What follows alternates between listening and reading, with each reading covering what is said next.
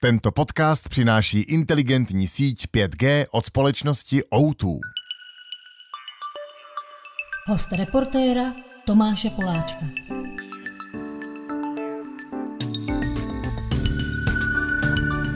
Dalším vzácným hostem reportéra u nás v Truhlářské ulici je filmový zvukový designer, zvukař, jak to mám říct správně?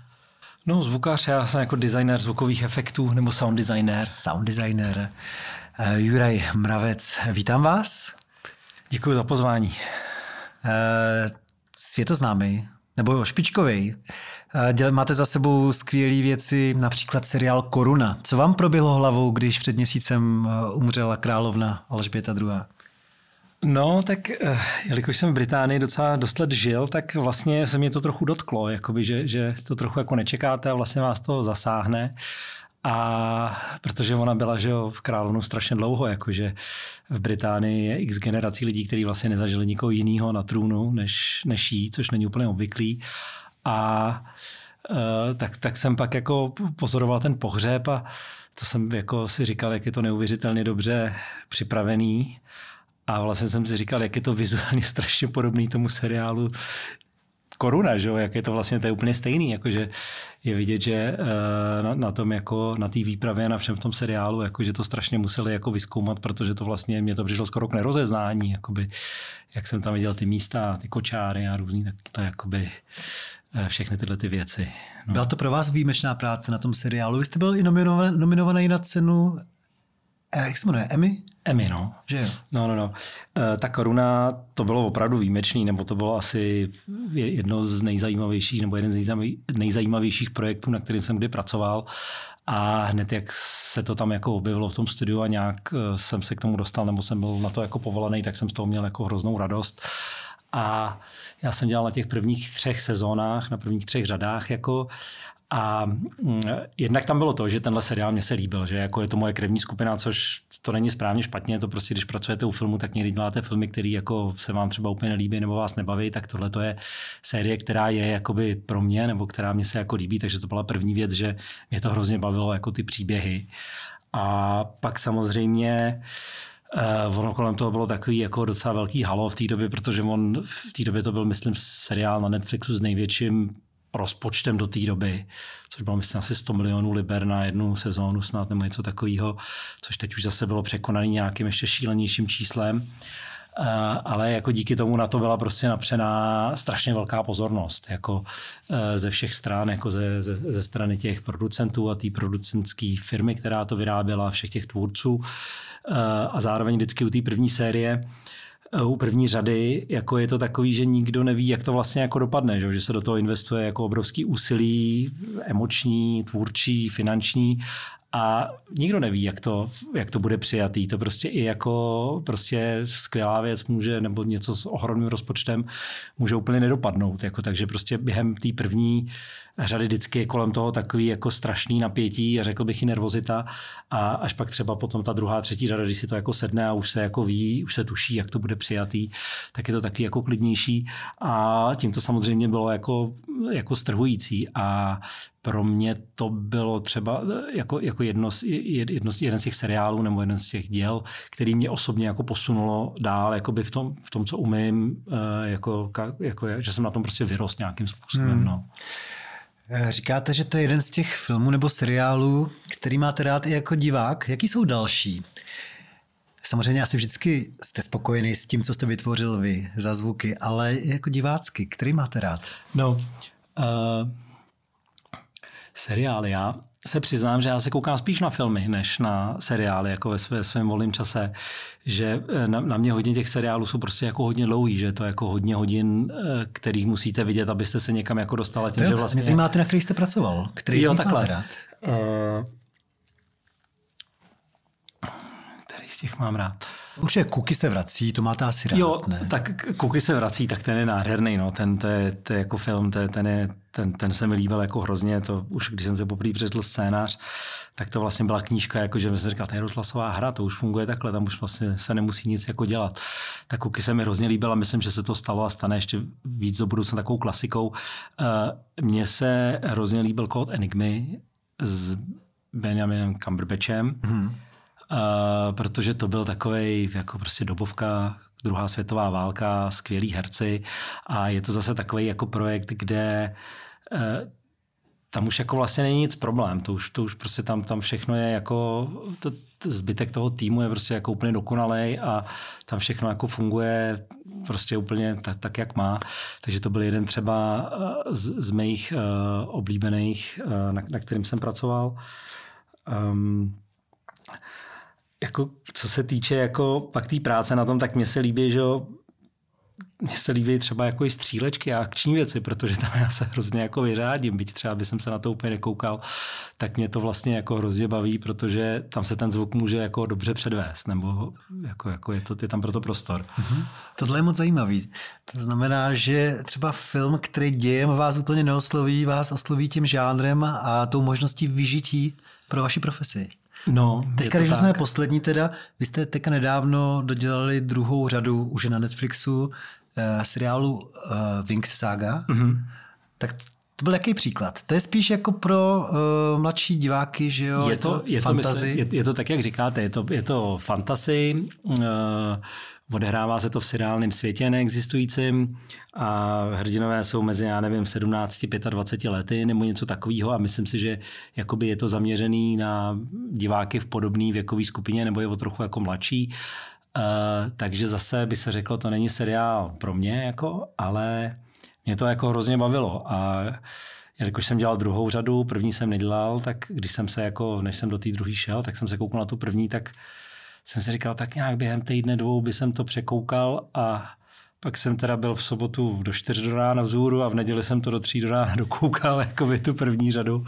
Takže takový binge jako, takže jsem to zhltnul vlastně a e, jakoby to je samozřejmě jako takovýhle seriál je pro zvukaře sen, že jo? protože tam jako jsou ty ohromný fantasy prvky, které jsou samozřejmě dodělávané většinou jakoby v obrazové postprodukci na počítačích.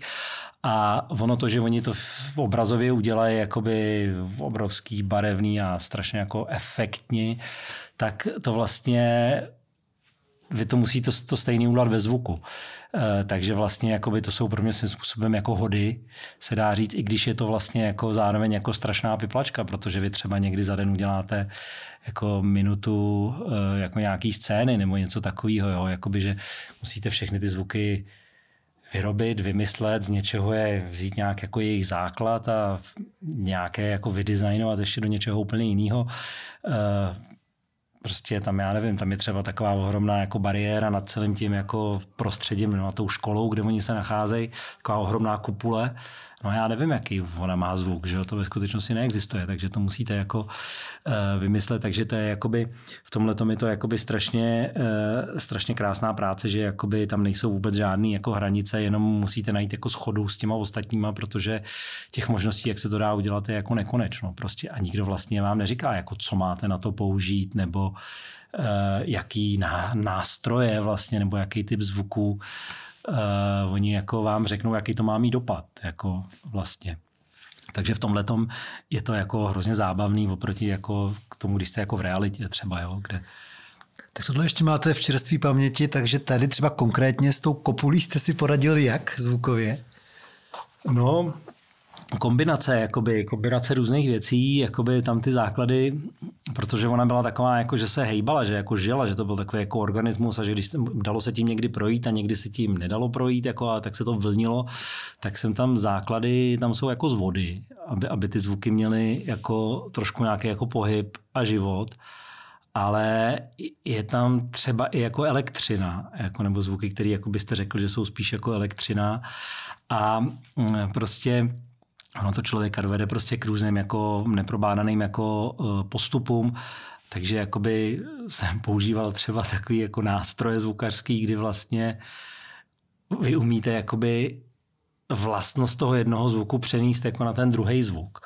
Jestli si to dovedete představit, jakože třeba byste mohl zvuk hlasu tygra jako namodulovat na auto. Mm-hmm. Jo, jako nebo třeba kdyby něco střílelo, tak by to jako mohlo být, že, ty, že ta střelba je jako ze zvuku vody. A, a takže jakoby takhle se dají jakoby ty zvuky vrstvy ta vzájemně se můžou jako provazovat a ovlivňovat jako a tímhle tím způsobem jsem jako taky, mimo jiný, jako samozřejmě nejen, ale tímhle tím způsobem jsem jako postupoval, no, že jako, že vám řekne, jako má to být vodní, má to být to a má se to ale hýbat jako nějaký zvíře, tak jako jak toho jako docílíte, že jo, nebo...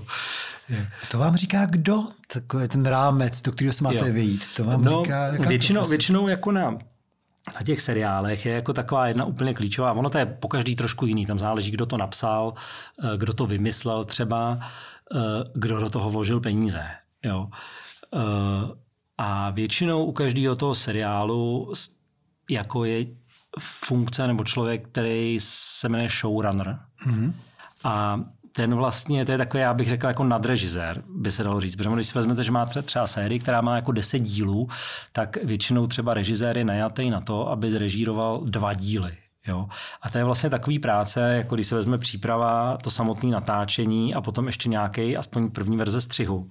Že vlastně vy nemůžete potom jednom režisérovi chtít, aby tímhle tím způsobem on jako režíroval všech deset dílů, protože byste to museli rozložit do tří let to natáčení nebo něco takového. To znamená, že tam, tam je jako třeba pět režisérů a každý dělá dva díly a teď vlastně, aby to bylo konzistentní, tak je tam tenhle ten showrunner, který často bývá člověk, co to buď vymyslel ten příběh, nebo napsal scénář ještě třeba s někým dalším a ten jakoby má dozor nad tím jako vším a zároveň tam většinou bývá několik výkonných producentů, který většinou bývají uh, z produkčních společností, který to buď to co to vyrábějí, jakože jsou eh, jakoby studio, který prostě má na starost výrobu. Vymyslelo se, že vy vyrobíte na ten seriál, a nebo to může být jako někdo z vysílací stanice, jako je třeba HBO, jako vlastně ze strany zadavatele.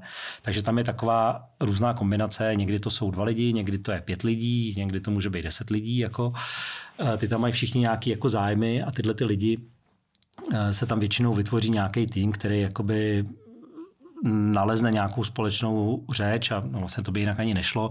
A tohle to jsou vlastně lidi, kteří jako rozhodují paradoxně víc než režisér. Někdy to může být režisér, ale mm. třeba na Game of Thrones tam režisér vlastně je, myslím, jenom do prvního střihu na tom filmu a jako pak se postprodukce už neúčastní, mm-hmm. protože vlastně oni ho tam nepotřebují. Oni už vidí, že to jako, že vidí, co chtějí a vlastně nepotřebují, aby tam někdo jako dával do toho nějaký svý tvůrčí záměry. E, tak, takže vlastně od výkonných producentů a od showrunnera dostávám jakoby zadání, co, jak. Já si představuju laicky, že máte obrovský archiv eh, zvuků, který jste nalovil v životě. Třeba dneska jste už nějaký zvuk uh, ulovil? Dneska jsem neulovil a říkal jsem si, když jsem teď sem šel a pršelo, že krásně ta voda kape na ten deštník a že, že to by jsem si nahrál. Jako. A dneska jsem ještě neulovil, nicméně možná mě to ještě čeká doma, ale e, vlastně to lovení nebo nahrávání zvuku je jako toho, toho součást. A samozřejmě, jak jste se ptal na ten, nebo jak jste zmiňoval ten archiv, tak já samozřejmě mám jako obrovský archiv zvuků, s kterým pracuju. Teď je to jako, myslím, že mám kolem, já nevím, něco přes 600 tisíc nebo, nebo něco takového. A, Takže jenom deště máte stovky třeba různých typů deště? No deště asi tisíce si myslím spíš jako.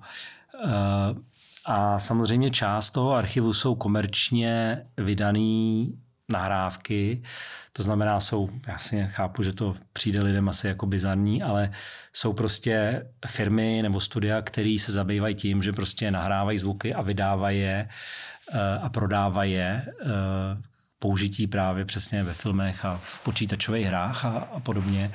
Takže to je samozřejmě velká část toho archivu, bez který se jako neobejdete.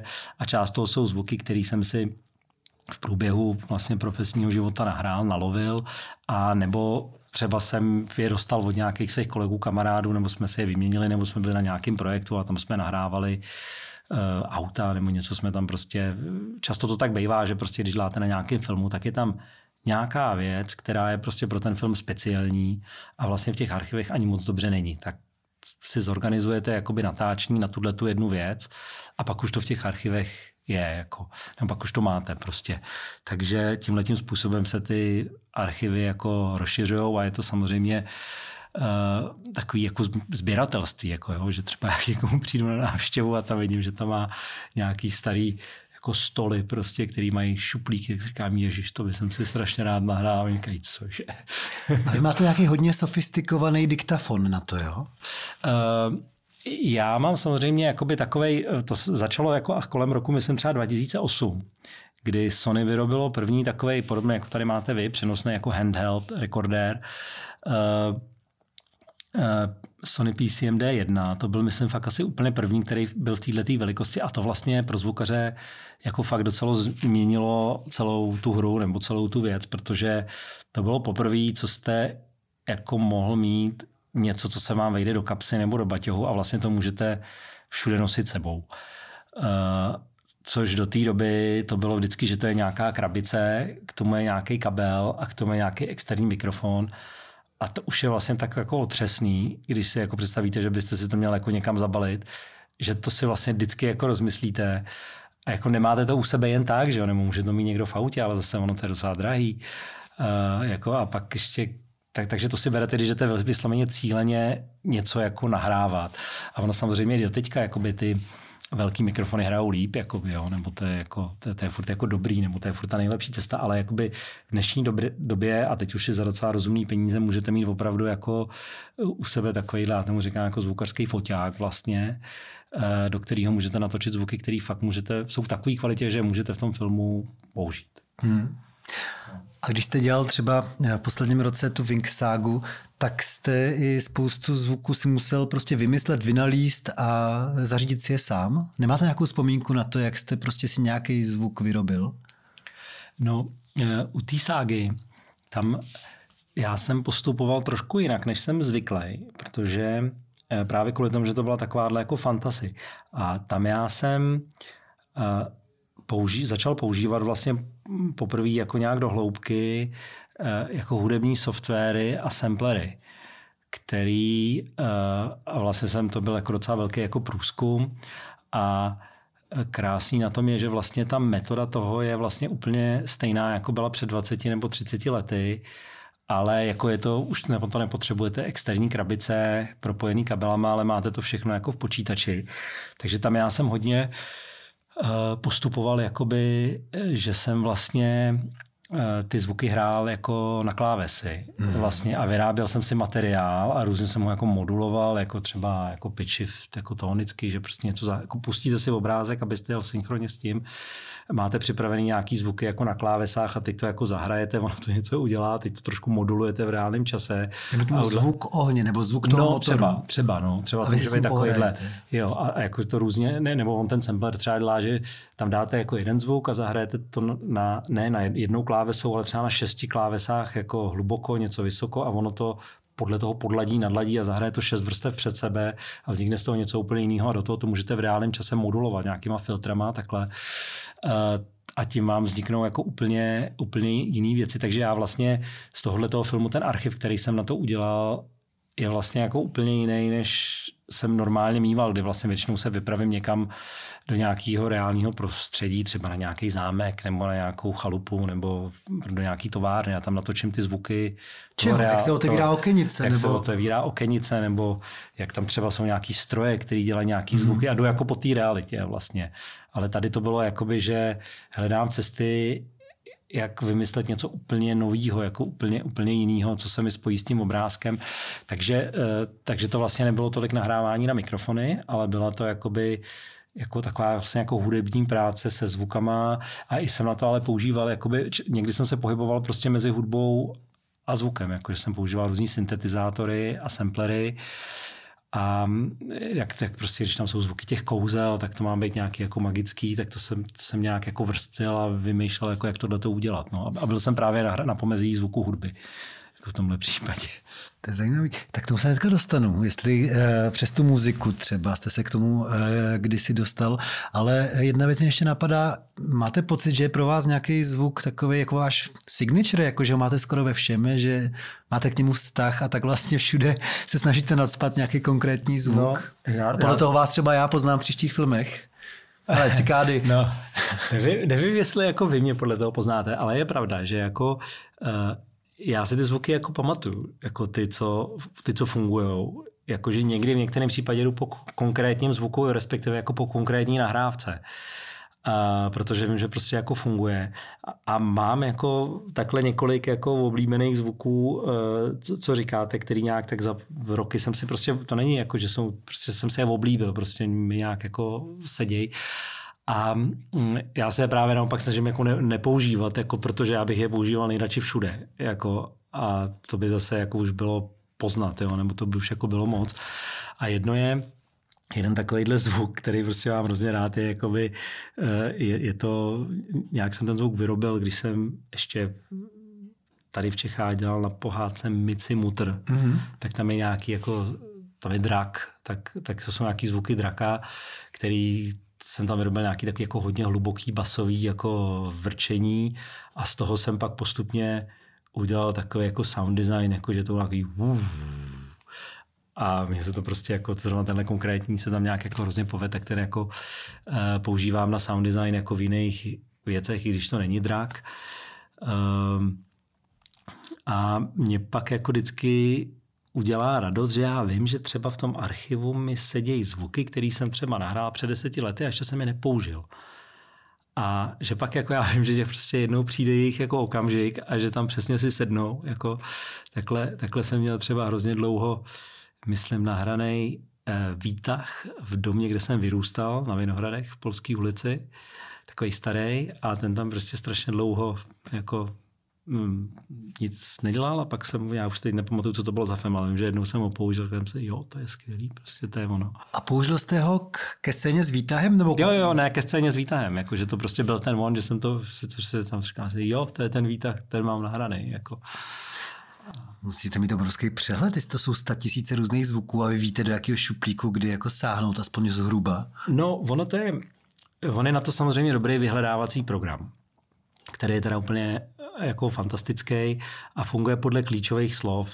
Asi podobně takhle fungují jako vyhledávání třeba v knihovnách, si myslím, že dveře, ale ne skleněné dveře, jako v podstatě tam můžete zadat.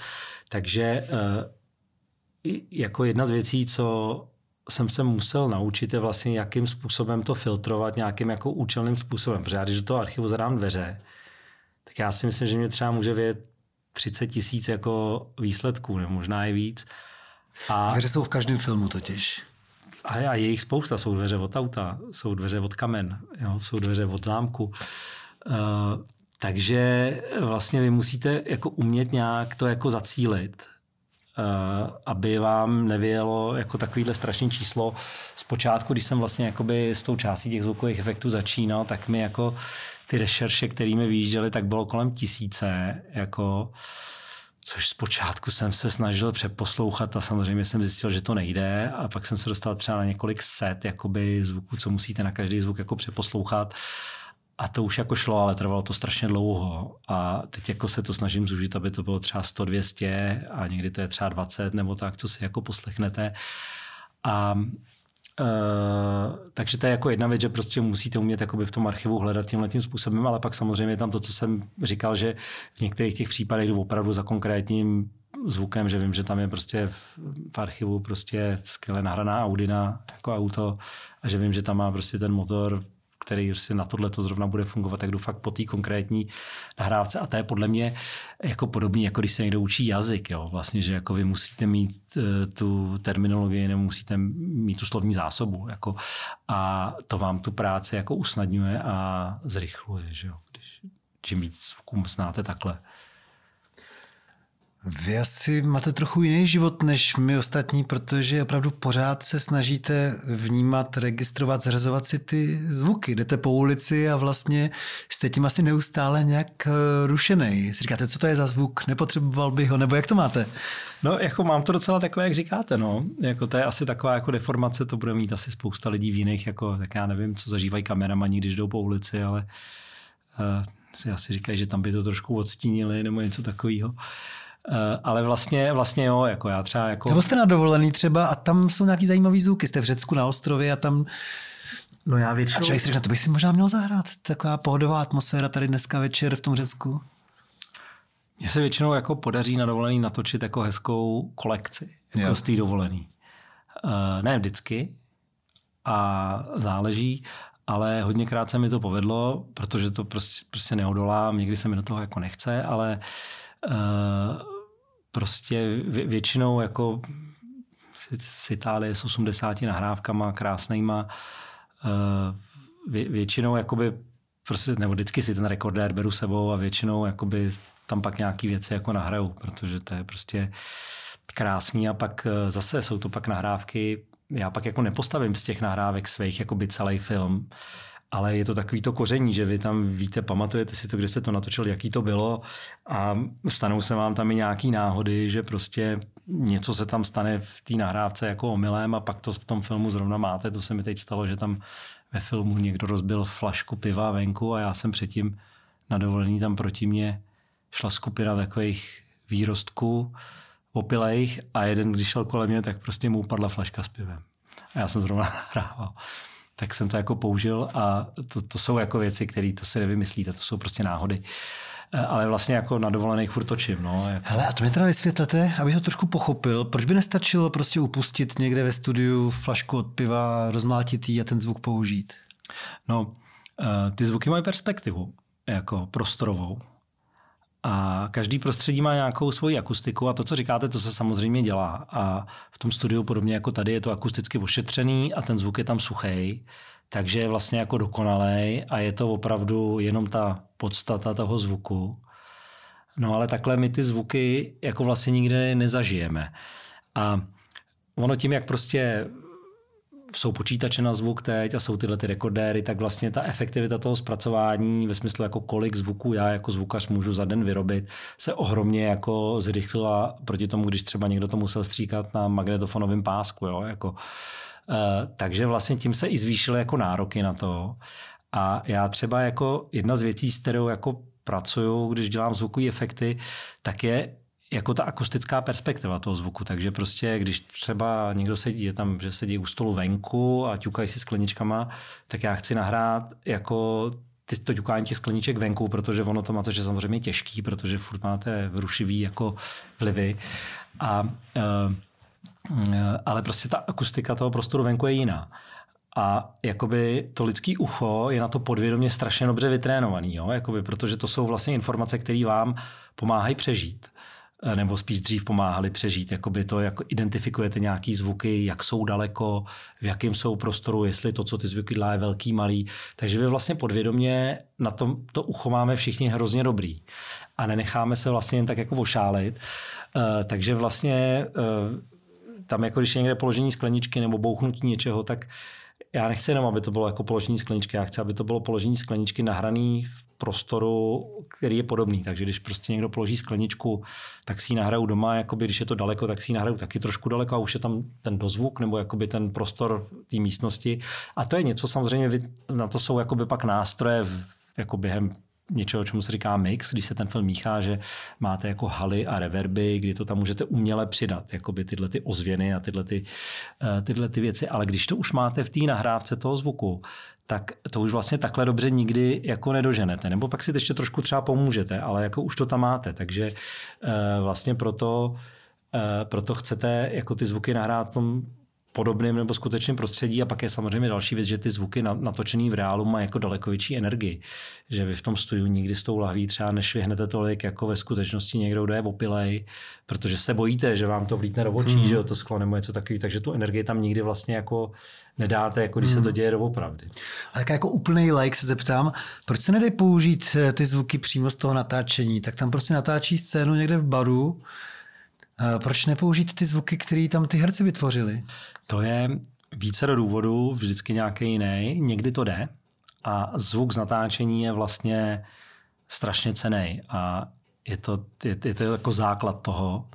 A když je dobře natočený, říká se tomu hezkým českým slovem kontaktní zvuk, to je takový hrozně hezký uh, uh, slovní spojení jakoby toho zvuku, který se odehraje prostě tam, a ten, když jako máte, nebo máte z toho aspoň něco, tak vám to strašně pomůže. Už jenom vidí, že vy jako vidíte, co tam s tím jako udělali, jo? nebo co se tam stalo, jestli to auto třeba zrychlovalo, jestli jako měl podřazeno, nebo a pak najednou, když si to poslechnete, tak zjistíte, že vy vidíte, že se malinko zvedla houpna, jak on zvýšil otáčky, takže vlastně je to i, že vám to pomůže jako zjistit, co se tam vlastně vůbec doopravdy dělo. A uh, někdy to nejde z různých důvodů. První je, že na tom natáčení se prostě soustředíte na dialogy a to je jako správně. Jo. A často tam je i to udělané, aby jako právě ty zvuky se přes ty dialogy neděly. Takže tam jsou třeba holka tam jde v podpatkách, ale tam je, když to není vidět, tak je tam koberec, aby neťukala prostě, protože při tom mluví, tak aby to bylo čistý. Jo? To samé, prostě položení skleničky, to může být podlepený něčím, aby to právě nebylo přes dialog. Takže to je jako první věc. Jo? Nebo když tam máte lidi, co mluví v druhém plánu, v pozadí, no tak oni nemluví, že jo? aby byli slyšet ty hlavní herci, takže oni to jenom jako fabulujou. Takže jenom hejbou pusou. Uh, pak další věc je, že často se točí v dekoraci a ty věci prostě to není kamenná deska, to je prostě dřevěná deska nějak dokonale nakreslená od dekoratéru eh, a prostě na ní někdo položí skleničku a ono to je papírový úplně. Takže těch důvodů, proč vlastně se to jako, ty zvuky jako nejsou jako úplně třeba použitelný, nebo jim musíte pomoct, je, je jako celá řada, že jo? nebo střílení, prostě tak se nestřílí ostrýma samozřejmě nábojem a na žádném hmm. natáčení a ty zvuky jsou jako hmm. jiný. Uh, takže, eh, tak, takže to jsou prostě jako věci, které vám brání v tom, aby jako ty zvuky z toho placu byly úplně jako stačily vlastně. Rozumím. Když jste mluvil o tom, že občas ale je to potřeba v tom studiu praštit uh, tou lahví o něco a rozbítý, připadal jste si někdy jako trošku jako cvok při vytváření nějakého zvuku, že jste si říkal, no tak to je teda, co tady vyvádíme kvůli jednomu já zvuku? Se, já se přiznám, že já si připadám jako cvok docela často, jo? Jako, že eh, když vidím, jako kolik dospělých lidí se v jeden moment soustředí na nějakou jako věc a vede o tom úplně jako smrtelně vážnou debatu, jako jestli to zavření dveří je moc nebo málo a jestli ty dveře jsou správně, tak jako, eh, tak si samozřejmě připadám jako úplný blázen někdy. A vlastně jsem měli takový jako období, někdy, když jsem dodělal FAMu, jako já nevím, v roce 2004, 5, 6, že jsem si říkal, že není možný, aby jsem se takovouhle věcí živil. Jako, že mi to nějak přišlo, že budu muset nějak asi dělat ještě něco jiného, protože eh, jako mně to nějak jako přišlo, že, že to není možné, jako aby někdo platil lidi za to, že dělají uh, takovouhle věc. A to se teda nepotvrdilo, protože to normálně jako funguje a celý ten průmysl jako funguje, ale uh, samozřejmě někdy zvlášť třeba jako při tom nahrávání jako některých těch zvuků, když tam je nějaká krvelačná scéna, tam někdo demoluje zelí, že jo, nebo prostě mačká banány, nebo já ne. To se stalo, jo? No to si jo. To znamená, to, že jo, vy opravdu ničíte hlávku zelí a ty no. zvuky no, vytváří no to je něco jako, podobného jako... Na to, jsou, na to jsou dokonce specialisti. Hmm. Uh, ty se jmenují... Zelináři. Anglicky, ne, zelináři ne. Uh, ty se jmenují česky ruchaři a anglicky Foley Artists. A vlastně u každého filmu se jedna část těch zvuků natočí v takzvaném ruchovém studiu, kde eh, je x druhů podlah a obrovská zásobárna rekvizit.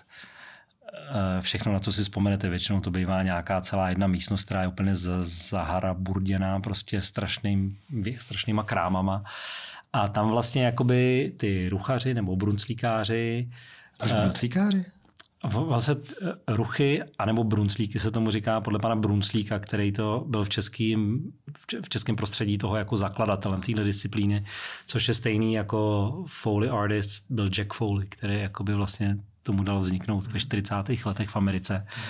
A Uh, tak tam vlastně jakoby všechny ty zvuky jako projedou, všechny skleničky, všechny prostě scény a udělají tam jako na, co tam vidějí, tak prostě s těma svýma rekvizitama jako tam udělají to nejlepší, co můžou. A to zelí je dobrý teda na různý zvuky, jo? Zelí je super na jako takový masakry a, a na takový Dobře, ono, když si to jako vezmete, že třeba to trháte jako v detailu blízkou mikrofonu, tak ono to je jako kosti, maso, to tam jako všechno najdete, nebo, nebo se do toho bodá, že ono, že jako smíte se při tom ublížit, ale jako má to takový, jak to má takovou jako strukturu, že, že to je jako vlastně pevný docela, tak, ale přitom to prorazíte jako tím nožem nebo něčím, tak to vlastně dělá takový zvuky, které jsou taky jako až jako nechutný a ale bohužel teda použít. spíš ruchaři, než vy si užijou tyhle ty práce, protože to je ještě trošku větší blbnutí, než dělat sound no, designera. Já jsem, já jsem jako tohleto docela několik x let jako točil s těma ruchařema. Yeah. Takže já jsem v těchto těch studiích strávil, myslím, několik let, tak čtyři nebo něco takového. V rámci toho, jak jsem si jako prošel část těch disciplín jako zvukařských. Uh, takže jsem tam s nima strávil docela hodně času, ale samozřejmě dělali to ty duchaři, jako no, to je pravda. Může být docela sranda třeba dělat zvuky k nějakým milostným scénám, ne? Stává se vám to, že děláte milostné scény? Stává, no. Jako... Musíte mít zvuky jako rozvrzaných postelí a takhle a... Jo, jo. To jo, jako všechno, i jako prostě, že jo, tělesný zvuky, jako ty kůže, prostě líbání, všechno to se jako dodělává, pak je samozřejmě otázka, jestli se to použije. Takže polipku máte taky stovky ve svém archivu. No taky, no. Aha.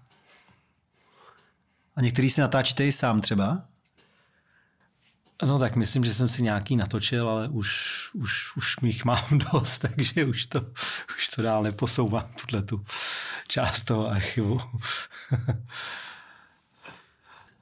Nevím, jak se natáčí umírání třeba. Jsou nějaký, ty to zajímavá práce pro, eh, pro zvukaře dělat ty scény, kdy někdo umírá? Uh, no tak může být. To zase, když jsme mluvili o tom, že jsou, to vám možná přijde taky ještě jako víc trhlý. Uh, jak jsem říkal, že jsou ruchaři, tak oni jsou profesionální zboristi. To znamená lidi, kteří jsou jako herci a pracují většinou v nějaké skupině, třeba osmi lidí, a ty vám vlastně udělají, na, na každém filmu třeba je máte na dva dny, nebo tak, nebo jak se domluvíte, a s těma natočíte jako hlasy všech lidí jakoby v druhých, třetích plánech, takže třeba kdybyste tam měl nějaký jako umírání, tak uh, ty hlasové projevy vám oni jako natočej, ale teď se vlastně vzpomínám, že třeba když jsem měl střílečku Strike Back, tak tam, tam se umíralo hodně, že? Mm. takže tam samozřejmě tam je, já nevím, 100 mrtvých za díl nebo něco takového, takže to jednak jako bylo na těch zboristech, ale pak jednou jsme tam měli na posynchronech, že jedna z těch hlavních hereček, jakoby, nebo ta její postava tam jako umřela, tak ta tam jako doopravdy jako uh, jsme to tam natáčeli, tak tam jako ležela ve studiu a já jsem tam teda na ní byl s mikrofonem, aby, uh, abych to jako nalovil ty zvuky, tak, uh, tak jsme to taky natáčeli, no. Takhle jako. Já jsem měl pocit, že vy se velmi zřídka setkáte s těma hercema nebo s tím režisérem. Jak to teda vlastně je? No, já s hercema teď už se, teď už se setkám zřídka, protože mm, s režisérama ne, s těma se setkávám často, ale já jsem vlastně zhruba první dva, tři roky v Londýně, když jsem tam byl, tak jsem hodně točil posynchrony s hercema. To byla vlastně první věc, co jsem tam dělal, protože to studio, kde jsem začal, tak zrovna potřebovalo tady na tohleto někoho obsadit, což pro mě bylo úplně skvělý. Z toho důvodu, že vlastně Eh, jsem vlastně každý den byl, nebo skoro každý den na jiném projektu a tam přijdou herci a přijdou tam režiséři a přijdou tam producenti. Takže jsem vlastně jako přes tohleto dobře nasál, co se jako děje v tom městě a co se děje v celém tom londýnském, potažmu britském filmovém průmyslu. Eh, takže vlastně to, to jsou zkušenosti z toho, že jsem prostě dva, tři roky točil takhle jako eh, vlastně skoro každý den s hercema, no, ale to už teď nedělám. Není vám to líto? No, jako na, tak na jednu stranu jo, protože ono to má takovou příjemnou atmosféru, nebo může to mít takovou uh, jako silnou atmosféru. Na druhou stranu tam já už jsem viděl, že tam jako já už se ne, nemám kam jako posunout, že prostě jako uh, to, já jsem chtěl dělat jako tu kreativní část na, na, na, na tom filmu, jakoby potažmo ty filmy jako vést ne, nebo tak. A to vlastně z této pozice nešlo, že jo. To prostě se úplně teda zdokonalíte v tom nahrávání, což jsou lidi, kteří to dělají celý život a ty se stali třeba v Londýně a v New Yorku docela legendama, jakože některý herci nebo v LA jako chodí vlastně k ním, jako to samozřejmě může se stanete jako takovým úplně jako mega profesionálem na tuhle tu jednu věc, ale to já jsem jako nechtěl, takže z toho jsem jako eh, z toho jsem jako vycouval. Vy jste chtěl být tím člověkem, co je zodpovědný za ten celkový zvuk toho filmu.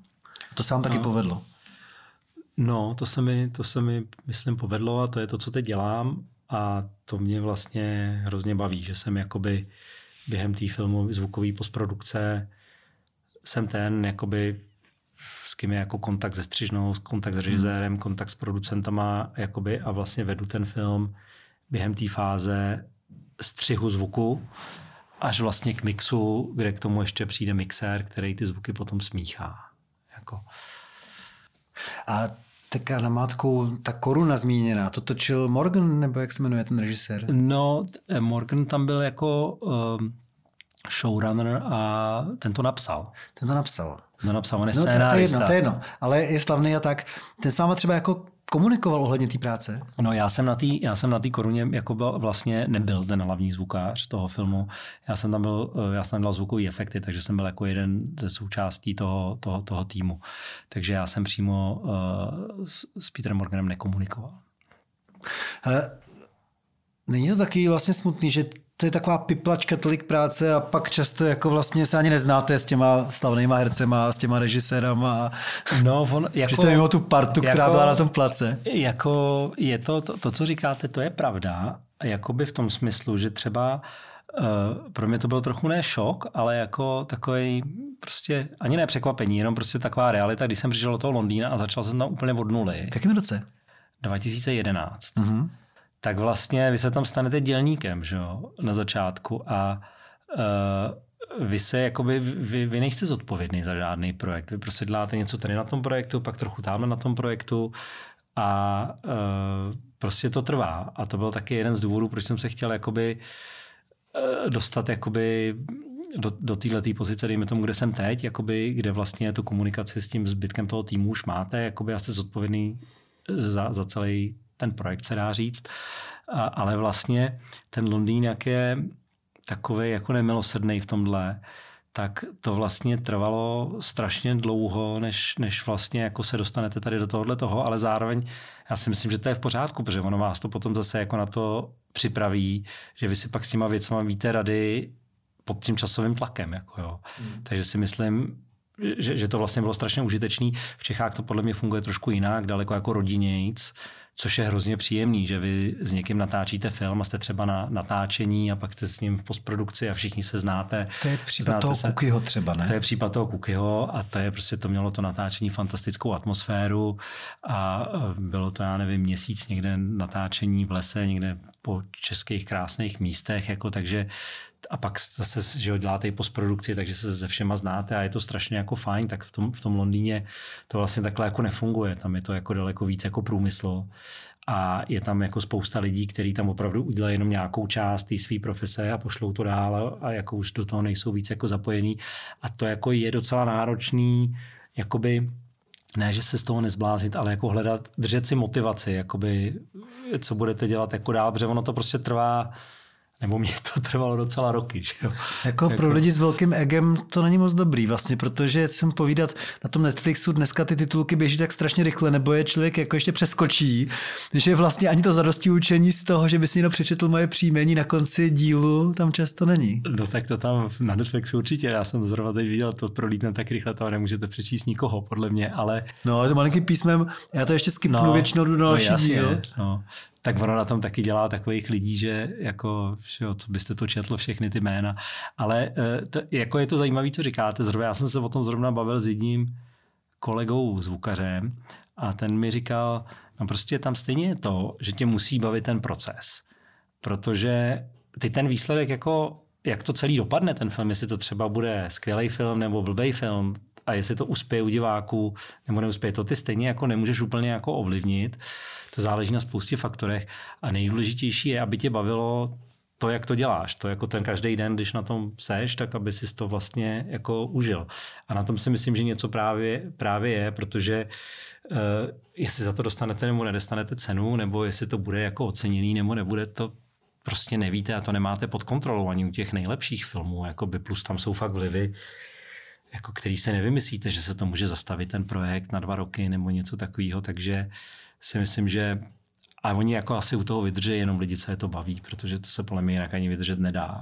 Stává se vám, že vidíte strašně ceněný kritikou film a říkáte si teda zvukově nic moc. A naopak, že vidíte film, který má šílený uh, kritiky a přitom zvukově je perfektní.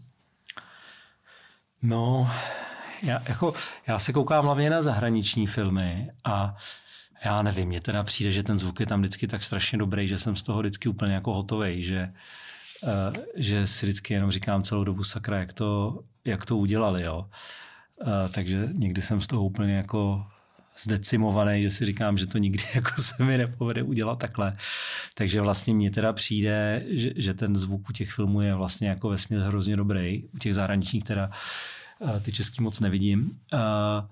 Takže, ale jako děje se mi to, že třeba když vidím nějaký film nebo rozkoukám nějaký film, který jako mě vlastně trochu třeba nebaví, tak já ho klidně dokoukám ke zvuku kvůli zvuku, jako že, že prostě si ho doposlechnu vlastně, protože mě to zajímá a protože mě to jako strašně baví vlastně. Takže takhle vydržím já i u filmu, který je vlastně třeba blbej nebo, hmm. nebo tak. A vy byste úplně stejně tak mohl dělat třeba uh, počítačové hry, ne? To je ta, ta, ta samá práce, že byste je dělal zvukově. No, je samozřejmě ten základ je hodně podobný, ale uh, jako ono se to, já jsem se o to jednu dobu docela zajímal, hmm. A zvlášť teda během covidu, kdy se člověk tak jako vyděsí, jestli ještě někdy bude mít nějakou práci, že jo? když se zastaví všechny natáčení. A samozřejmě herní průmysl ten zažil největší boom ve svých dějinách, jakoby během toho covidu. A ty samozřejmě mohli tvořit dál, jako, protože ty pracovali všichni z domova nebo v nějakých, ty nepotřebují tu část toho natáčení. Jako. Tak jsem se o to zajímal a samozřejmě, že ten základ jako práce s těma zvukama, ta je jako téměř stejná, ale jakoby on ten zvuk v těch počítačových hrách je interaktivní a je tam celá jako vrstva toho, že se ty zvuky jako programujou a ono to má i vliv jako na to, jakým způsobem jako hrajou a když jsem se třeba koukal, co, jaký jsou jako požadavky na lidi, co dělají zvuku počítačových her, tak tam vždycky nějaká znalost těch věcí jako je vyžadovaná. Samozřejmě, že některými kolegové jako filmoví zvukaři dělají u her, eh, londýnský teda americký, a to většinou dostanou nějakou část, jakože jenom dodávají ty, říká se tomu assets, jakoby ty, ty zvuky vlastně a někdo jiný se to tam pak jako přebírá eh, a jakoby na, jako nějaké integruje do toho systému té eh, počítačové hry. Jakoby. Takže samozřejmě ten překryv tam je hodně velký, jakoby. ale je tam celá jako jedna vrstva dovednosti, která jako tam v tom filmovém zvuku není přítomná. Prostě. Mm-hmm. A vy už jste vlastně zmínil to, jak čím dál tím častěji pracujete v těch hudebních programech. Eh, jak to má blízko teda k tvoření nějaký zajímavý muziky, nějaký ambientní klidně? Snažíte se o to, nebo měl jste ty ambice někdy uh, udělat i muziku vlastně? No, tak já takovou jako... Uh, tam samozřejmě ten zvuk nebo filmový zvuk, sound design je vlastně něco na pomezí, anebo může být na pomezí zvuku a hudby. A v každém, jako v každé, v každé věci, kterou jako dělám, tak tam vlastně jsou vždycky nějaký, já nevím, flashbacky nebo nějaký prostě noční můry, nějaký takový jako hodně designový sekvence, kdy to, jestli to je jako zvuk nebo hudba, vlastně divák nemůže, nemůže jako poznat. Takže jakoby vždycky vlastně téměř u každého projektu se v nějaký moment po, pohybu jako na pomezí eh, hudby a zvuku. Někdy to je víc, někdy to je míň. Tam samozřejmě jako je poměrně důležitá komunikace s hudebním skladatelem, protože musíte si tam dát pozor, kdybyste to už začal dělat jako tónicky, tak, tak aby to ladilo, jako aby to bylo, aby to bylo jako podobný tóně, takže třeba na té Wingsaga bylo skvělé, že já jsem dostával, protože to byl už takový velký projekt, tak tam už jako ta komunikace běžela furt jako, i jako naplánovaně, že prostě já jsem dával jako výjezdy z té svojí práce a posílal jsem je dál a zároveň jsem dostával třeba od hudební skladatelky jako, eh, jako mixy jako toho, co má rozpracovaný.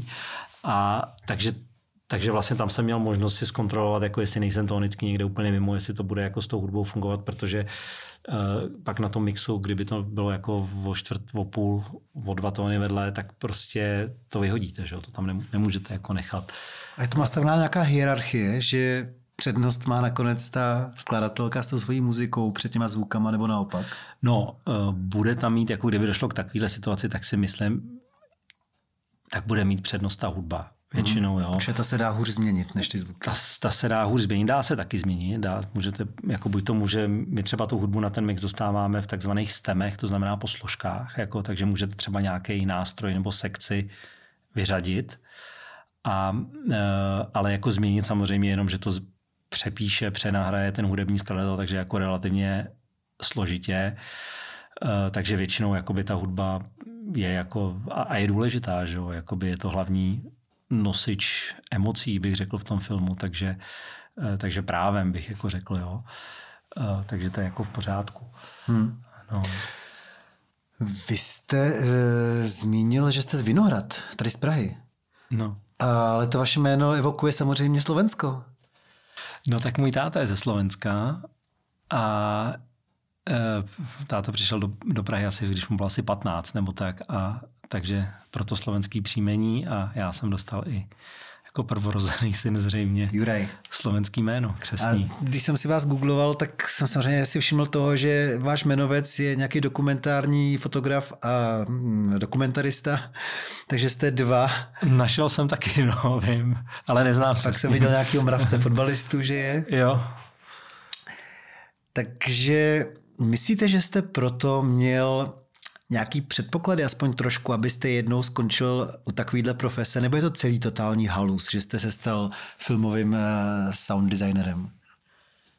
No, já, já nevím, já si myslím, že to je trochu halus, jako, jako že třeba v rodině jako moje máma se věnovala divadlu, loutkovému divadlu, mm. jako uh, amatérskému teda v souboru Říše Loutek celý život. Mm-hmm uh, loutkový divadlo pro děti, ale to je tak jako myslím nějak tak jako jediný, Nej, nejsem jako z rodiny, někdo je z rodiny filmařů, že jo? nebo někdo je z rodiny, že uh, jeho tatínek je třeba zvukář, tak uh, um, tak je k tomu jako as, minimálně třeba aspoň ví, že ta profese existuje, že když je mu třeba 15. Uh, ale myslím si, že jako u nás v rodině nějak tyhle ty předpoklady nebo tendence teda vůbec jako nebyly. Prostě nejsem z takového prostředí, aby bylo pro mě přirozený, dejme tomu vlastně jít vůbec pracovat k filmu. Tak jo, tak čím jste chtěl být v 15 letech? Já jsem si, že v 15 letech jsem nechtěl být ničím. Tak 18. Ještě teda. No, já jsem jako hledal, já jsem jako nevěděl. Prostě, já nevím třeba, jak se to měl vy. Já jsem chtěl to... být sportovní komentátor. Tak jo. není to tak daleko. Stal jsem se píšícím novinářem, ale od 6 let jsem chtěl být sportovním komentátorem. Fakt jo, jste mm. to takhle věděl. Tak já jsem miloval sport, fotbal jo. celý můj život. Takže jo. já jsem to tak prožíval, že jsem nemyslel na nic jiného, než že jednou moje dospělost bude spojena se, s nějakým referováním o fotbalech. A to se vám povedlo vlastně. No, no. otřel jsem se o to nakonec měl jsem štěstí, no. Takže vy jste ani v 18 ještě netušil. Ne, já, se, já jsem v 18 jako nevěděl, no. Na mě to bylo, a, a to jsem právě viděl, že jsou některý lidi kolem mě v tom věku právě těch 17, 18, 19, který už to jako vědí a jsou třeba rozhodnutí, že bude, že někdo, že bude právník nebo lékař. Prostě často právě, že rodiče to dělali, ale ne vždycky. A já jsem jako vlastně strašně tápal. Jako.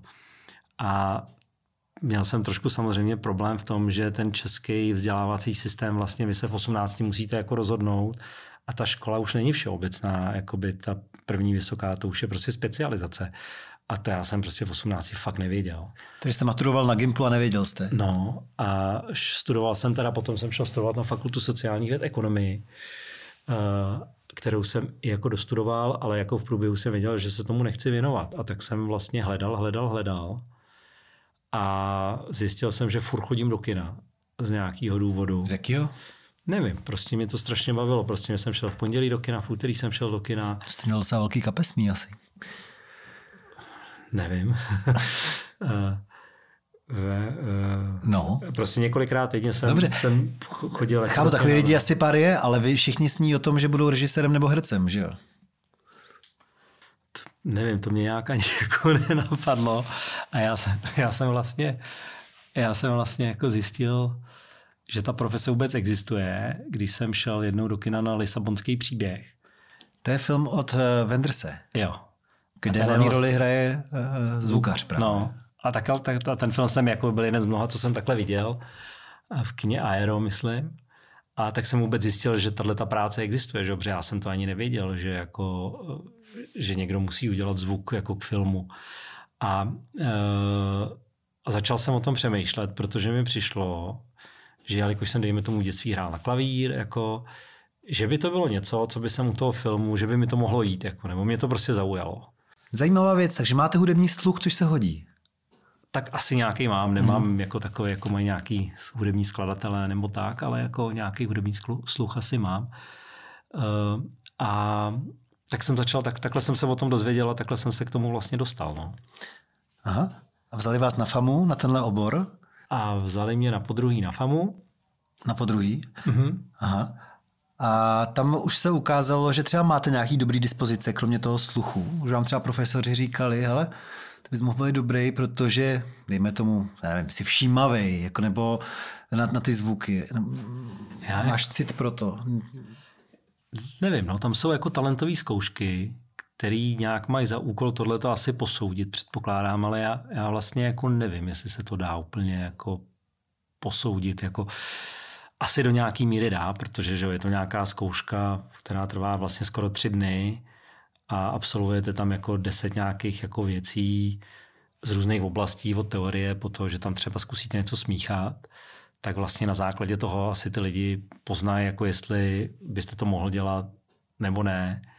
Ale mně stejně na tom přišlo vždycky nejdůležitější jako to odhodlání pro tu věc. Jakože já si třeba nemyslím, že mám na to nějaký jako super mega talent, protože jsem v Londýně viděl, já jsem, jsem viděl v Londýně pár jako talentovaných zvukařů, opravdu, kterým jsem viděl, jak to pod rukama jako ubíhá způsobem, že to fakt nechápu.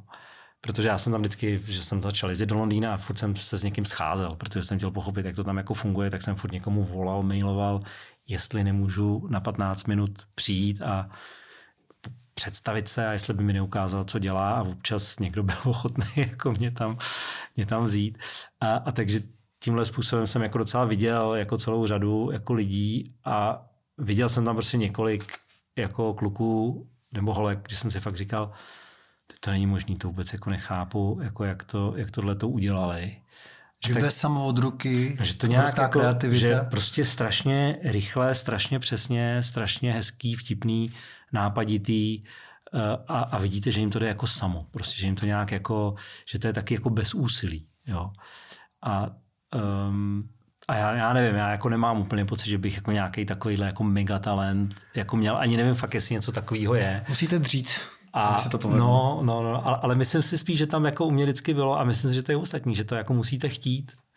A vlastně mi, mi třeba stejně přijde, jakoby, když jsou teď jako nějaký, máme jako pohovory na nějakou práci, jakože nějaký interview, kdy prostě oni si vybírají to, tak mně stejně přijde, že to hlavní kritérium tam je, jako jestli opravdu ten projekt chcete nějak, jestli tam jako z vás jde to, že tu práci jako chcete, že to chcete udělat dobře, protože tam, jako, že jo, tam jsou všichni dobrý, co tam jsou, tam není nikdo, jako, kdo by to neuměl, jako to, že, že, byste ho mohli jako porazit na tom, že uděláte jeden hezčí zvuk. Jako. Nadšení nějaký, no. To vy jste No, projevil no, asi no. tím, že tady byste měl asi pohodlnou uh, profesní existenci, ale že jste se sebral a odjel jste 2011, říkáte. Mhm. Mm-hmm. Odjel jste do toho Londýna, kde jste neměl nic jistého. Takže na tom bylo vidět No. asi, že o to hodně stojíte, dostat se co, uh, co nejvíc, nejvíš a naučit se toho co nejvíc. No, to, to, to, byla ta, to byla ta hlavní jako asi věc. Já jsem poprvé v Londýně byl v roce 2005, mm. kde tam se pořádá jednou za dva roky takový velký zvukařský sympozium School of Sound, jako mm. 400 lidí zhruba. A tam jsem byl 2005 a 2007. A to mě, mě to město úplně jako očarovalo. Mm. A tak jsem tam začal jako dolejzat do těch studií různě, protože jsem to chtěl jako pochopit, co se jako děje, což bylo daný jako taky tím, že jsem vždycky šel do kina na nějaký český film a na nějaký jako britský nebo americký a jako to hra, ten, ten rozdíl v té kvalitě byl jako natolik odlišný, že to nemůžete jako přehlídnout a vysvětlit to nějak jako jednoduše typu oni mají víc peněz. To, to prostě není možný. Jo? Jako, a mě jako, já jsem tomu strašně chtěl přijít jako na kloup mm-hmm. a pak jsem taky jako si říkal, no tak jak se, co se mám naučit, jako, nebo jak se to mám naučit, aby jsem jako to dokázal taky takhle jako dělat. A zjistil jsem, že jako knížky na to nejsou. Respektive je jich několik málo, ale vlastně z té knížky tenhle ten typ práce, u některých oborů si myslím, že z těch knížek se dá nastudovat třeba daleko víc. Jo. Uh, tak jsem zjistil, že to nejde, že to vlastně jako, jo, dobrý, je to, přečtete si to skvělý, ale jako nenaučíte se z toho. A tak jsem pochopil nějak časem, že vlastně se to musím naučit od někoho, a že jediná šance, jak se to naučit od někoho, je, že s ním budete ty projekty dělat, protože tyhle lidi na vás jinak nebudou mít čas. Jako oni s váma můžou strávit půl hodiny, ale vy potřebujete dny a týdny vlastně jako nějakého dohledu a nějakého vzoru.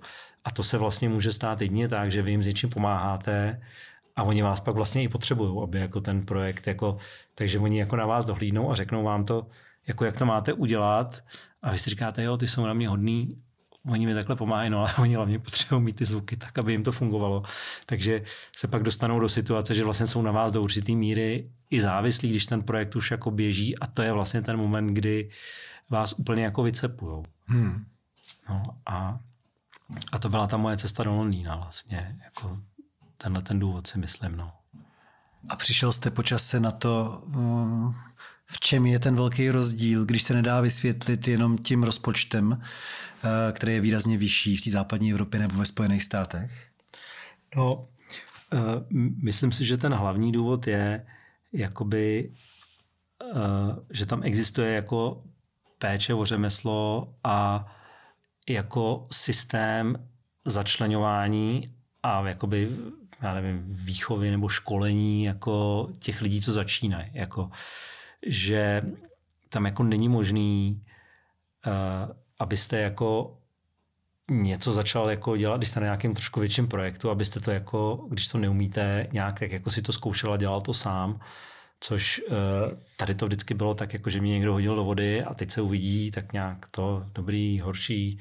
Tam vlastně jako strašně dlouho vy musíte jako pod někým s někým a ten vás má jako na starost a děláte tam jako ty dílčí úkony, kterým mu pomáháte a na těch malých věcech se to jako učíte a učíte se to od nich, jako učíte se to, že vám s tím jako hodně, jo, že třeba když jsem začal dělat ty zvukové efekty, tak ty archivy mají tyhle ty strašný prostě objemy těch zvuků, takže pro vás, když začínáte úplná katastrofa, že jo, protože přesně zadáte dveře a vyjede vám 30 tisíc dveří, tak to prostě ne, nepřeposloucháte ani za ten den.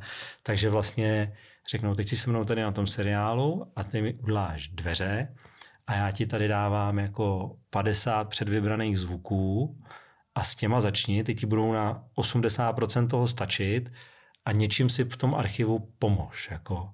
A takhle jako postupně se to začnete jako takovou skládačku vlastně učit, takže eh, jednak se z toho nezblázníte jako a neupadnete do úplně jako deprese, že to nikdy ani nedoděláte, prostě ani ty jedny dveře nevyrobíte. A jednak tam je ta neustálá kontrola i jako několikrát denně, že něco udělám, tak si to během oběda poslechneme a řekneme si, že tady tenhle zvuk blbej a proč.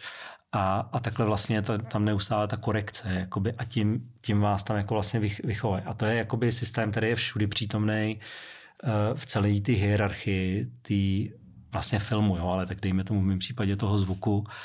A myslím si, že to vede k tomu, že ty lidi jsou prostě vycepovaný do takového strašně vysokého standardu, kde vlastně začínají, bych řekl, a když tohleto ovládnete, tak můžete začít stvořit, podle mě, jakoby, že, že se vám otevře ta paleta těch možností. Hmm. To mě vůbec nenapadlo, že vy někdy opravdu třeba půl dne strávíte posloucháním variace na jeden zvuk, třeba štěkání. To musí být strašný, poslouchat pět hodin různý typy štěkotu. tak strašně to hlavně, když třeba pracujete s domova pro ty lidi kolem, že jo? Ale uh, jako je, no, jako jasně, je to, je to šílené. Tak máte sluchátka, ne? Ne, ne, ne. Ne? Ne, ne, jak já mám doma studio, kde je to docela jako odizolovaný, ale třeba mě šokovalo, když jsem přijel do toho Londýna, tak tam, že oni, oni ty angličani jsou takový jako bych to řekl, jako, oni se prostě do těch věcí vrhají jako, a, a oni neřeší jakoby moc nějaký, jako aby bylo jako místo, kde pracují super pohodlný, vymazlený, takže třeba tam máte místnosti, které jsou malinkatý a jsou jich pět vedle sebe a ty lidi tam pracují s otevřenýma dveřma, takže z každého se line jako jeden zvuk a vzájemně se trochu... Brzání, střelba. No, jasně, jasně. A pak někdo si musí zavřít, protože už je to tak nahlas, že to se to nedá jako vydržet.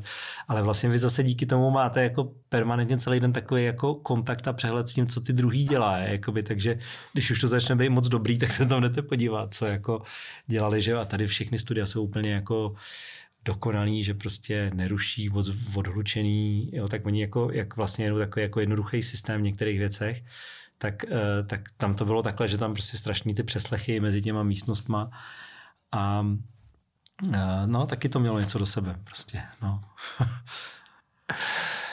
no, a měl jste období pár let, kdy jste v tom Londýně žil natrvalo, nebo jste vždycky jo, pendloval? Ne, ne, ne, já jsem tam přes nějak kolem 6 let nebo něco díl jsem tam hmm. žil jako natrvalo, jsem tam normálně bydlel a byl jsem tam vlastně 9 let zaměstnaný. Hmm. Jako, že No, David jste byl zaměstnaný, teďka jste na volný noze, teda, ale to mě řekněte, no. to jste před chvilkou říkal, že pak najednou se vám ty dveře otevřou, nebo najednou se do toho dostanete. To přišlo po kolika letech a na jakém projektu, že najednou jste si řekl, hele, já si už to umím a kdy fakt začal být zájem o to, abyste uh, měl důležitou funkci v rámci tvorby toho filmu? No, no, já myslím, že první taková Ono to šlo prostě postupně a těch schodů tam bylo jako několik. Mm. První bylo, když teda mi po asi po měsíci, co jsem tam byl, já jsem začal, já jsem si prostě našel studio, který bylo skvělý, který se mi líbilo a jak se jmenuje? Jmenuje, jmenuje se Boom mm-hmm. v Sohu, eh, kde je většina studií nebo hodně těch studií. A uh, tam jsem jako, když jsem mohl, když byli ochotní mě tam strpět, že tam můžu se přijít podívat třeba na mix, tak jsem tam šel. A když jsem tam byl takhle asi po třetí, tak mě došlo, jak říkám, co jsem furt chodit, tak já si tady asi hledám práci, ne, jako v tomhle městě, teda když tady furt takhle jako, nebo co já bych tady furt takhle seděl. Tak jsem se jich zeptal, jestli by pro mě neměli práci a oni mi nabídli, že bych tam mohl dělat runnera. To je takový, že to je jako běhá vlastně, pro kafe, jo? Jo, takže prostě kafe, Sendviče. Sendviče, obědy, uh, disky, že v té době ještě se hodně, to ještě furt se teď děje, ale jako nosí se materiál na diskách jako ze střižny do studia a tam jsou, v tom souhu jsou prostě tam na tom kilometru čtverečním všechny jako postprodukční firmy vlastně v Londýně nebo od nich, takže tam lítáte po tom sohu a nosíte harddisky do jiných, do střižen a tak.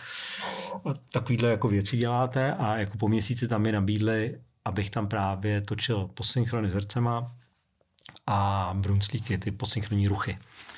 A že by to bylo jako, předtím jsem měl toho runnera na tři měsíce a tohle to by bylo jako normálně na dobu neurčitou, nebo jak se tomu říká, že by to bylo jako full time job. Tak to byla jako první věc. A druhá věc byla potom, že uh, jsem chtěl dělat ty zvukové efekty a sound design, tak jsem furt vlastně je všechny otravoval, furt jsem jim to říkal, jako, že to chci dělat, že mě do toho to a trvalo to asi rok nebo dva, co jsme takhle furt o tom jako mluvili, než mě dali takhle na nějaký projekt. A pak to zase trvalo pár let, jakoby, co jsem dělal zvukové efekty, kdy mě dali na první projekt, kde jsem jako měl, ta role se jmenuje Supervising Sound Editor, kdy to máte jako celý na starost. Tak, a to byl podle mě takový. A to bylo co za projekt? To byl projekt, a to byla perfektní střílečka pro HBO Strikeback.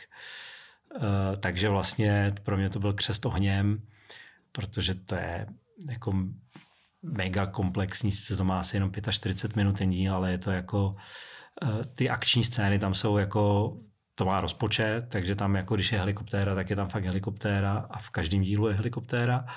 Uh, takže jako je to, je to fakt pro zvuk jako šílená věc. Jako, takže to bylo jako vlastně skvělé, že jsem tohle mohl dělat jako první, eh, první takovýhle svůj projekt vlastně. A, no a od té doby už to pak nějak takhle, tak, takhle šlo a fungovalo. Helikoptéra to je zrovna ten zvuk, který si vlastně koupíte, nebo fakt máte i ve svý soukromý sbírce zvuku, že jste někde byl u startu helikoptéry a nebo jak, jak člověk přijde k mnoha nahrávkám helikoptéry? No, uh, tak, zas, tak buď to, to jsou ty, teda ty komerční knihovny, anebo potom, když někdo je jako uh, z vašich kolegů na nějakém filmu, kde se to hodně, kde to má velký rozpočet, ty helikoptéry tam jsou a dovolej vám tam ty helikoptéry natočit. Že? Jako, že, že to znamená, že jsou ochotní zaplatit těm pilotům, aby tam pro vás dvě hodiny někde lítali, nebo půl dne někde lítali, nebo tak, což asi stojí strašný peníze. To se vám stalo někdy? Ne, ne, ne, helikoptéry jsem netočil, jako, ale, ale jako jsou, jako, že od někud ty nahrávky být musí. No, tak. Jo, a takže takhle jste se chytil, najednou jste byl podstatný v tom uh, filmařském týmu. A proč jste vlastně odešel na tu volnou nohu a proč jste dneska zpátky z větší části v rodné Praze? Není to krok zpátky z toho Londýna? No právě, že není. Naopak vlastně.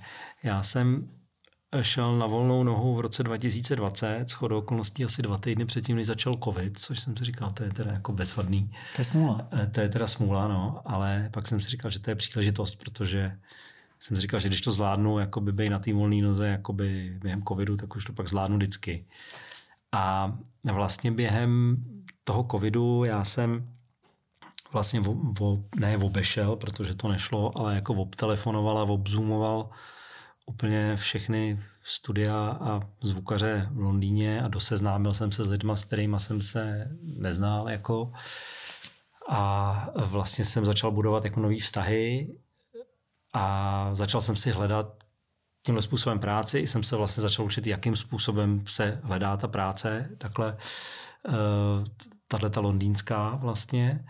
A to se ukázalo, že nějak jako zafungovalo a vlastně od té doby mám práci z Londýna, z Ameriky, ze světa, jakoby prostě. No. Uh, ta Amerika, je to další nějaký schod, ten Hollywood, jako že člověk tam chce se dostat, že je to ještě o stupeň vejš než ten Londýn, nebo jak to vlastně vnímáte? No, jako je a není. Je to, je to ještě o, o krok dál v tom rozsahu. Jako že, že když tam jako jedete a vidíte tam ty studia, tak si říkáte, no tady jich je ještě víc, jako tady je to ještě jako větší a tady ty míchací haly jich mají ne tři vedle sebe, ale osm vedle sebe. A, a samozřejmě, že velká část té tvorby jde o tam tať, jakoby, že to vlastně je takový globální centrum filmu.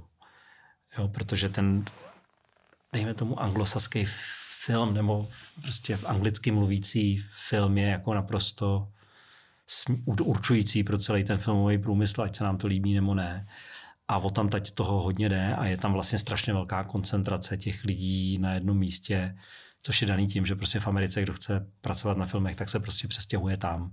Což je v Americe běžný, že vlastně lidi se za prací jako stěhují v rámci toho, kde se ty věci jako dějou. Takže v tomhle ohledu když jsem tam jako byl několikrát, tak mi to vlastně ještě přišlo, že to jako je, jako ještě, ještě o level dál, ale zároveň jako ty britský zvukařský týmy vlastně pracují na těch nejlepších projektech, co jsou a naprosto pravidelně se jako umistují v těch cenách, všech, jako i v těch amerických. Eh, takže vlastně jako v té kvalitě si myslím, jako mi to přijde dost, jako, že to, to už ty týmy jsou hodně jako podobný. No, jako zajímavé je, že jako mně přijde, že britský a americký filmy mají malinko jako jiný zvuk, že, že, ty, že ty britský jsou takový jako trošku drsnější, nebo takový trošku jako uh, takový jako taky jako drábky, že mají a ty americký jsou taky jako uhlazenější, jako mám pocit. A no. Dokončil jste tu Wings Saga a na čem makáte teďka? No já teď pracuji uh, na takové menší sérii, která se jmenuje The Catch. Myslím, že tohle smím říct. Já mám někdy projekty, že nesmíte říct ani vlastně, jako, že podepíšete smlouvu, že nesmíte vyzradit jako ani ten projekt, jako mm-hmm. že na tom jste, mhm. tak tohle to mm-hmm. tak není. A je to taková, je to taková malá, uh, malá série, čtyřdílná uh, z prostředí britského Cornwallu, mm-hmm. rybářského. A tohle to shodou okolností je pro jednu britskou televizi a míchá se to v Dublinu v Irsku. Takže spolupracuji s Dublinským studiem. Teď mám Ale nemusíte tam jezdit, všechno děláte z Prahy. Uh, na, tuhle, na tenhle ten projekt nemusím. Přitom Dublin, plno hospod, hezký město. No já se tam taky chystám, aby jsem se s nimi taky viděl, ale, ale jen tak jako pro radost. No a co to pro vás znamená? Tak jestli správně chápu, tak se to hodně odehrává u vody. To znamená, doplňujete si svoje archivy o další žblunkání? No, zrovna to moře je natočený dobře a je toho hodně, takže tam toho, eh, tam jako jsem na tom byl dobře, ale já jsem to udělal tentokrát, takže jsem jako kontaktoval některý svý kolegy, který vím, že jakoby k tomu místu, přímo kde se to odehrává, mají jako nějaký vztah a poprosil jsem je, jestli nějaký nahrávky tam za roky, co tam jezdí, nenatočili.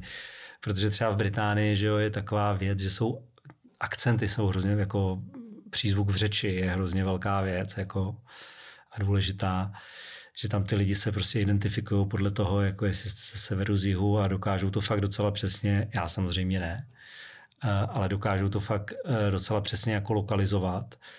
Eh, takže, takže jsem chtěl nějaký nahrávky, hlavně těch lidí jako mluvících prostě tím přízvukem z toho místa, což samozřejmě jako Čech nemůžete dost dobře poznat, jo? Ale, ale jako uh, je to věc, která se řeší. No. A to jsou hlasy, které budou znít někde v pozadí. No, jako, no, no.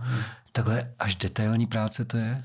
No, jako vždycky třeba, když na těch seriálech anebo filmech máme ty, jak jsem říkal, sbory hlasový, že tam, že tam přijdou, tak třeba ten Londýn, protože je etnicky jako ohromně pestrej, že jo, tak tam je jako několik firm vlastně, který se na to specializují tak jako vždycky jsou jako jazykové požadavky a můžou být někdy fakt jako docela obskurní a většinou jako někoho seženou. Někdy teda se stane, že když už je to jako hodně jako fakt jako obskurní, tak, tak to jako nejsou profesionální sboristi, ale jako takový trochu nebo že to jsou jako lidi, kteří to třeba nikdy nedělali, ale že jo, jsou tam jako různí třeba nějaký, měli jsme prostě ve studiu jako nějaký lidi, co mluvili prostě africkýma jazykama různými, já už se nepamatuju ty názvy, ale jako prostě ano, jsou to věci do pozadí, ale jako řeší se, aby to bylo jako správně a, a dáme jako požadavky, že prostě chceme tenhle svahilštinu nebo to a prostě tak se... A neříkáte si někdy, že to vlastně vůbec nikdo neocení, tu pytlačku? Říkám, no. Říkám. Ale možná čím dál tím víc lidi ocení, jak mají čím dál tím lepší tu zvukovou aparaturu kina, mají čím dál tím lepší aparaturu, tak možná stoupá důležitost vlastně toho no, já vaše, si myslím, vaše že, že to, to, říkáte přesně, protože to se děje, jakoby, že i lidi, co mají doma vlastně i z malého nějakého soundbaru, vlastně dneska hraje fakt docela dobře, docela hodně dobře bych řekl. Sluchátka z iPhoneu hrajou skvěle, nebo z iPadu. A uh, já si myslím, že to je taky daný tím, že vlastně uh, ty produkce, které se dělají v tom Londýně, tak tam se už jako automaticky počítá s že oni půjdou do úplně celého světa a půjdou vlastně, takže vy víte, že to neděláte, jako, že neděláte film, který by vidělo tři čtvrtě milionu lidí v kině a potom dalšího půl milionu v televizi nebo dva miliony v televizi za dalších deset let. Vy víte, že jako to uvidí třeba v premiéře v Británii 10 milionů lidí a pak to za, tu, za ten životní cyklus toho seriálu nebo, ne, ne, nebo, nebo filmu uvidějí desítky a v některých případech jako i stovky milionů lidí, takže proto vlastně je tam ten důraz na ten detail takhle jako až úplně vlastně nesmyslný. Že? A máte ještě vlastně motivaci a chuť dělat český filmy nebo seriály, nebo se to prostě nevyplatí? No, ono ani nejde o to, že by se to nevyplatilo, ale já občas si něco dělám, jakoby, že občas spíše to tak, že někomu s něčím pomůžu, ale spíše problém, že na to nemám čas, no. že jako prostě jsem uh, vlastně zabukovaný natolik jako dopředu a nebo už tam jako cirkuluju kolem nějaký jako práce, že vlastně jsem jako zabraný, no. A zároveň jakoby uh, trošku je problémy jako s časováním, že třeba když se dělá ten český film, tak on vám furt nikdo jako neřekne, kdy to přesně jako bude, protože nějak to je prostě jako v pohodě. To se prostě jako uvidí, když to já tady jsem speciálně těch televizních věcí, prostě vím, že jakoby do března je tohleto, pak od března bude dalších tři, šest měsíců něco dalšího, takže se mi tam jakoby třeba jako obtížně hledá to okno, ale jako jinak já český filmy dělám rád, nebo jako bych dělal rád. Mm. Takhle no. Pár jste jich dělal, že jo? No. Ale ten Hollywood se nerýsuje teda nějaký, že byste dělal velký film uh, pro Hollywood? No, já bych si to samozřejmě přál a je to něco, na čem jakoby pracuju a uvidíme, jestli se to nějak, jako, jestli se to nějak povede, jestli se k tomu nějak jako, jako dostanu. No. Já si myslím, že je to docela jako reálný, ale je tam ještě jako uh, celkem mě tam ještě čeká nějaká jako seznamovací práce, bych řekl, aby tohle to jako mohlo, mohlo klapnout. A jak často vlastně vy si dočkáte za dosti učení a zpětný vazby, když vám někdo řekne, to si udělal skvěle, ten film. To se stává asi jako... málo kdy, ne? lidi si toho úplně nevšímají, ne? Jako, no, tak ne. Stalo se to někdy, že někdo přijde a řekne, hele, to si udělal perfektně. Jo, mně se to stalo jednou v životě, podle jako, že mi řekla nějaká kamarádka, jo, ten, to, ten, to měl ten zvuk fakt skvělý, no. Já vím, že to je blbý říct, ale to fakt jako musím to ale jako ne, že jo, a ono zároveň jako se říká taková jako hezká věc, že uh, když si někdo všimne zvuku, tak je něco špatně. Mm. Člověk nesmí exibovat zase. No, ten, ten zvuk tam slouží jako tomu příběhu. To jako je navázaný na ten obraz a vlastně ten divák ani nemá vědět, že tam zvuk je, ten zvuk tam samozřejmě je a je tam hodně, hmm. ale vlastně vy si toho nemáte jako všimnout. Že si toho všimnu já, to je jiná věc, ale jako vy si to máte užít. Jako. V podstatě si to asi všimne kolegové, kteří dají stejné zaměstnání. Ty jsou schopní to posoudit Který a ocenit. mají stejnou jako deformaci a postižení, tak, eh, tak si toho všímají, ale jako vy jako divák si to lepší, když si nevšimnete, podle mě. Jako, stejně jako si jako nemáte asi víc kina říkat, že byla skvělá nebo neskvělá kamera. Prostě ono to na vás nějak zapůsobí a obtiskem se to do vás, ale vy třeba ani nevíte, že to bylo kamerou nebo zvukem nebo, nebo čím. Dobře, e, tak kdo chcete vidět teda aktualitu, tak Wing Saga na Netflixu A já vás, Juraj, ještě poprosím, abyste tady chvilku zůstal, protože poslední pasáž je jenom pro naše patrony, kteří nás podporují na Patreonu. Ještě pár otázek vás položím, ale zatím mhm. za všechny ostatní děkuju, že jste přišel. Já děkuji moc za pozvání.